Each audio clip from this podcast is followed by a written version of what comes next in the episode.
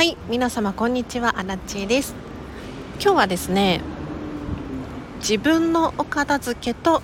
人のお片付けというテーマで話をしていこうと思います。このチャンネルはこんまり流片付けコンサルタントである私がもっと自分らしく生きるためのコツをテーマに配信しているチャンネルでございます。ということで皆様いかがお過ごしでしょうか？最近のアラチはですね。実写版「ワンピースが噛みすぎてもうネットフリックスの予告とか PR とかもうそういうのも見始めちゃってます。もうすっごい良かった。ゾロとかサンジとかみんなかっこいい。いやしかもあのキャスト陣がリアル麦わらの一味で撮影の裏側とかをネットフリックスが公開してくれてるんですけれどそれもいちいち感動してる。ということで今日の本題いきましょう。今日は自分のお片付けと他人のお片付け。皆様お片付けのお悩みでこんな悩みはありませんでしょうか？家族が散らかすんです。ねえ。私もね片付けコンサルタントをやってますけれどやはり家族が片付けないんです。苦手なんです。散らかすんです。っていう方多いんですよ。で確かにそれも分かります。その気持ちも分かるんだけれど今日は自分のお片付けと人の他人家族の片付けは全然別物なんだよっていう話をさせていただきたいなと思うんですけれど私もですねこんまり流片付けコンサルタントになるにあたって初めて人に片付けを教えるっていうことを習うわけですよ。でそうすると人のお片付けって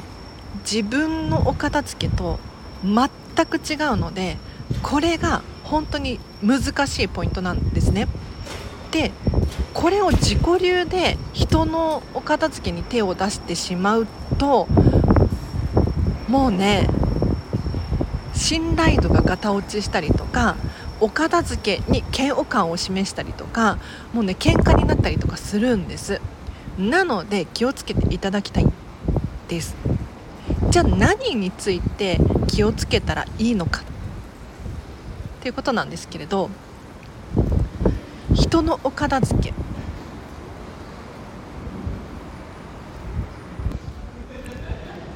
やる気が出るまで待つ。です。これ一体どういうことかというと例えばじゃあお子様がね片付けをしないんです。何度も注意しても片付けないんです。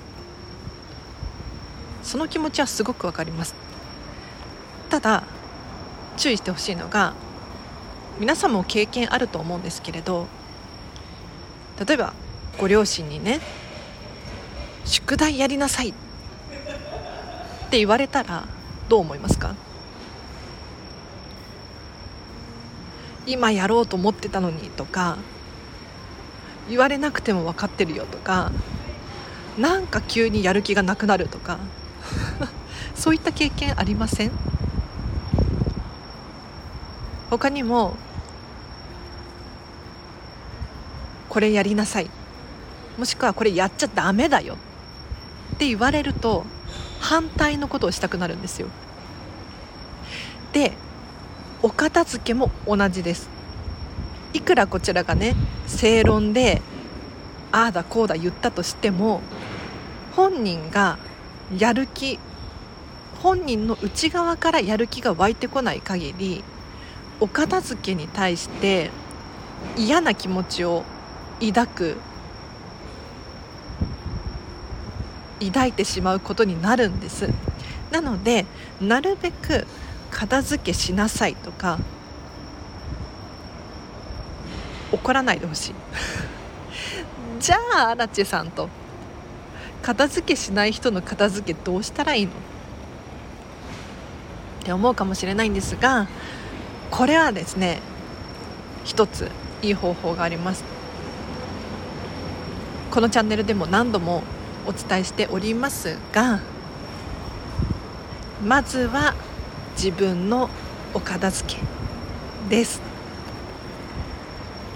自分のものを完璧に片付けましょう。ここでのポイントは誰も文句が言えないレベルの完璧具合のお片付けです。例えばね私こんまり流片付けコンサルタントですけれどやはりこんまりコンサルになるために養成講座っていうのを受講するんですがこの講座誰でも彼でも受けれるわけじゃないんですよ。お金払えば学校に通える。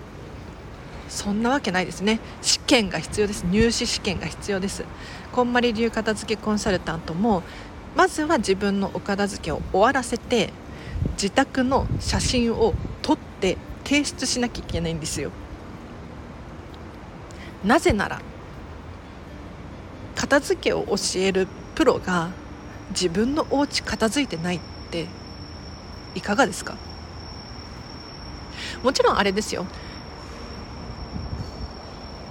24時間365日完璧に片付いてるっていう必要はないんだけれど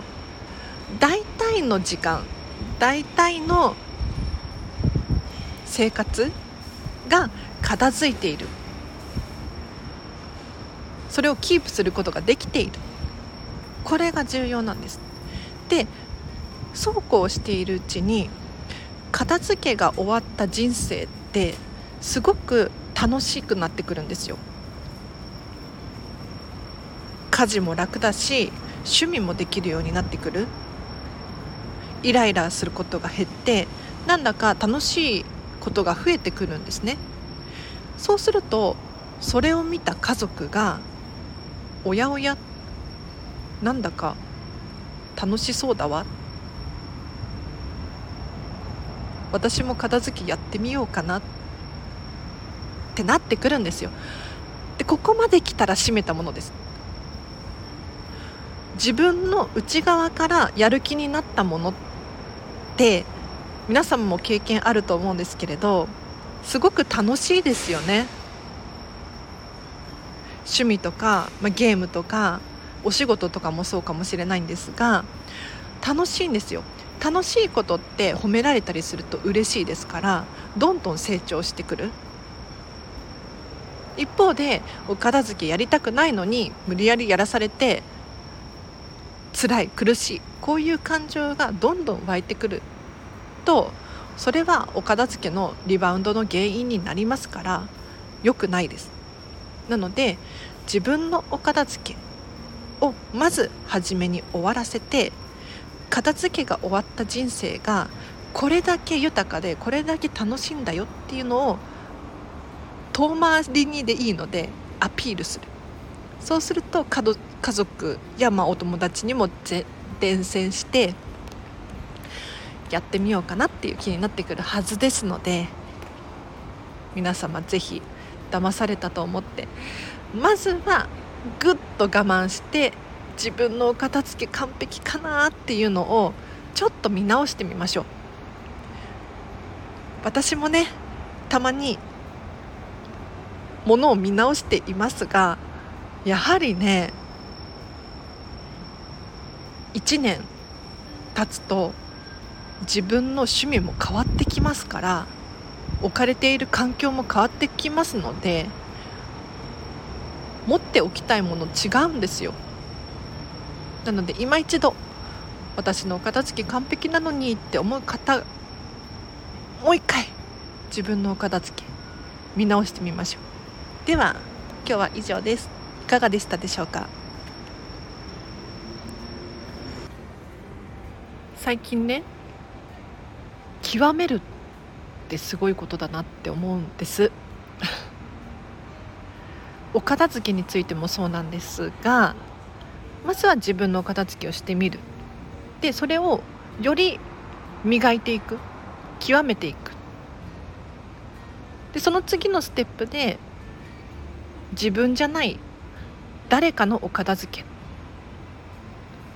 で誰かのお片付けをするとさらに学びがあるんですよ。人によって大切にしている価値観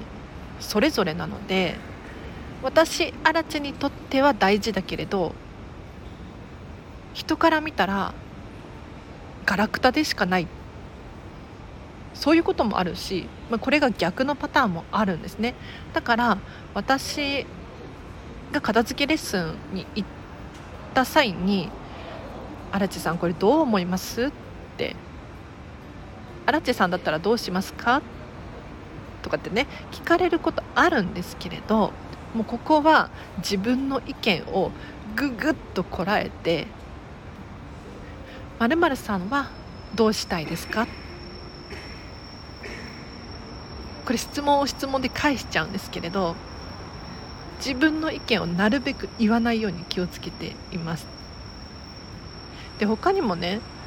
例えば最近ディズニーシーにハマってるんですけれどディズニーシーも極めるとすごいんですよ。いやまだ私は極めてないんですけれど最初はただなんとなく楽しいなって思ってここ居心地がいいなって思って通っていたんですが知れば知るほど発見があってなんでこれがここに置いてあるんだろうとか何でこの音楽が採用されているんだろうとかそういったところも気になってくるんですよね。でさらに言うとじゃあこのインテリアはどこの国の何何時代のイメージで作られているんだろうなんかね歴史まで学べてしまうんですよなので一つのこと夢中になれるものをどんどんどんどん深掘りしていくと知識がそれだけじゃなくってこう横にそれたりするんだけれど頭の中がね増えていって頭の中の知識が増えていってこの知識が全く違うところで役に立ったりするので本当に面白いんですよね。なのでちょっとお片付け皆様極めてみてください。きっとね気づきがありますよ。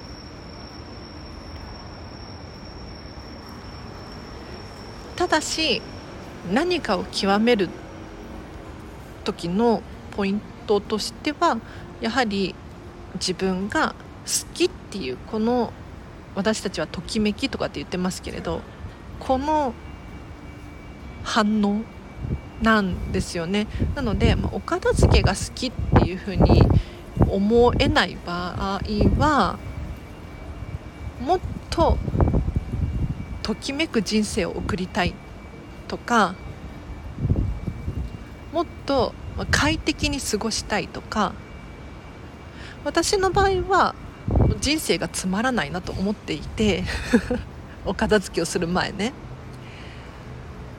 どうしたらこの人生がもっと自分らしく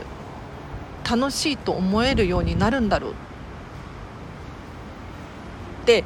あれやこれやと試していたんですけれど例えばオンラインサロンにいろいろ入りまくってみたりとか本を読んでみたりとかしていたんですけれど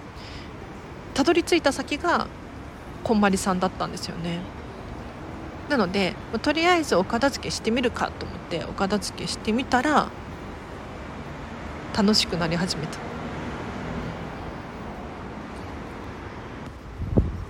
皆様も趣味とかあると思うんですけれどそれを極めていくとまあ物量が増えていく可能性はありますがそれってすごく幸せなことですよね。なので自分の好きなものばかりを集めてそうじゃないものを手放していくとなんとなくの普通のボールペンを使うよりももうこだわりのお気に入りのボールペンで文字を書いた方が幸せな気持ちにさせてくれますので おすすめでございます。えっと今日は以上です。お知らせがあります。9月の28日にデータの片付け研修を開催いたします。こちらは13時から15時の回と夜の19時から21時の回で開催いたします。なのでどちらかね参加できる方にご参加いただきたいんですけれどこの2時間で何を学べるかというとまずはこんまりメソッドについて基礎を学んでいただきます。でその基礎をどういうふうに物量のないデータの片付けに応用していく応用応用していく ていくのか。ここまで資料をもとにお伝えしていきます。で残った時間、まあ、30分から45分くらいあると思うんですけれど残った時間を使ってスマホやらパソコンやらタブレットなどの写真メールアプリをお片付けしていきます。でわからないことがあれば随時私に質問ができるようになっておりますのでぜひぜひちょっと写真が増えすぎちゃってとかスマホの容量がいっぱいで困ってるとかっていう方いらっしゃいましたらお片付けのきっかけにすごくいいのでぜひお申し込みください。で詳細は、えーと、お申し込みフォームリンク貼っておきますのでこちらをご覧ください。これで金額がいくらだったかな？3800 600円かな。にしておりますので皆様お気軽にご参加いただければなと思います。あとフェムパスさんでウェブ記事書いております。フェムパス片付けで検索していただくかリンクを貼っておきます。こちらからチェックしてみてください。最近もねまた新しい記事が公開されましたのでイラストがめっちゃ可愛い。ぜひチェックしてください。それから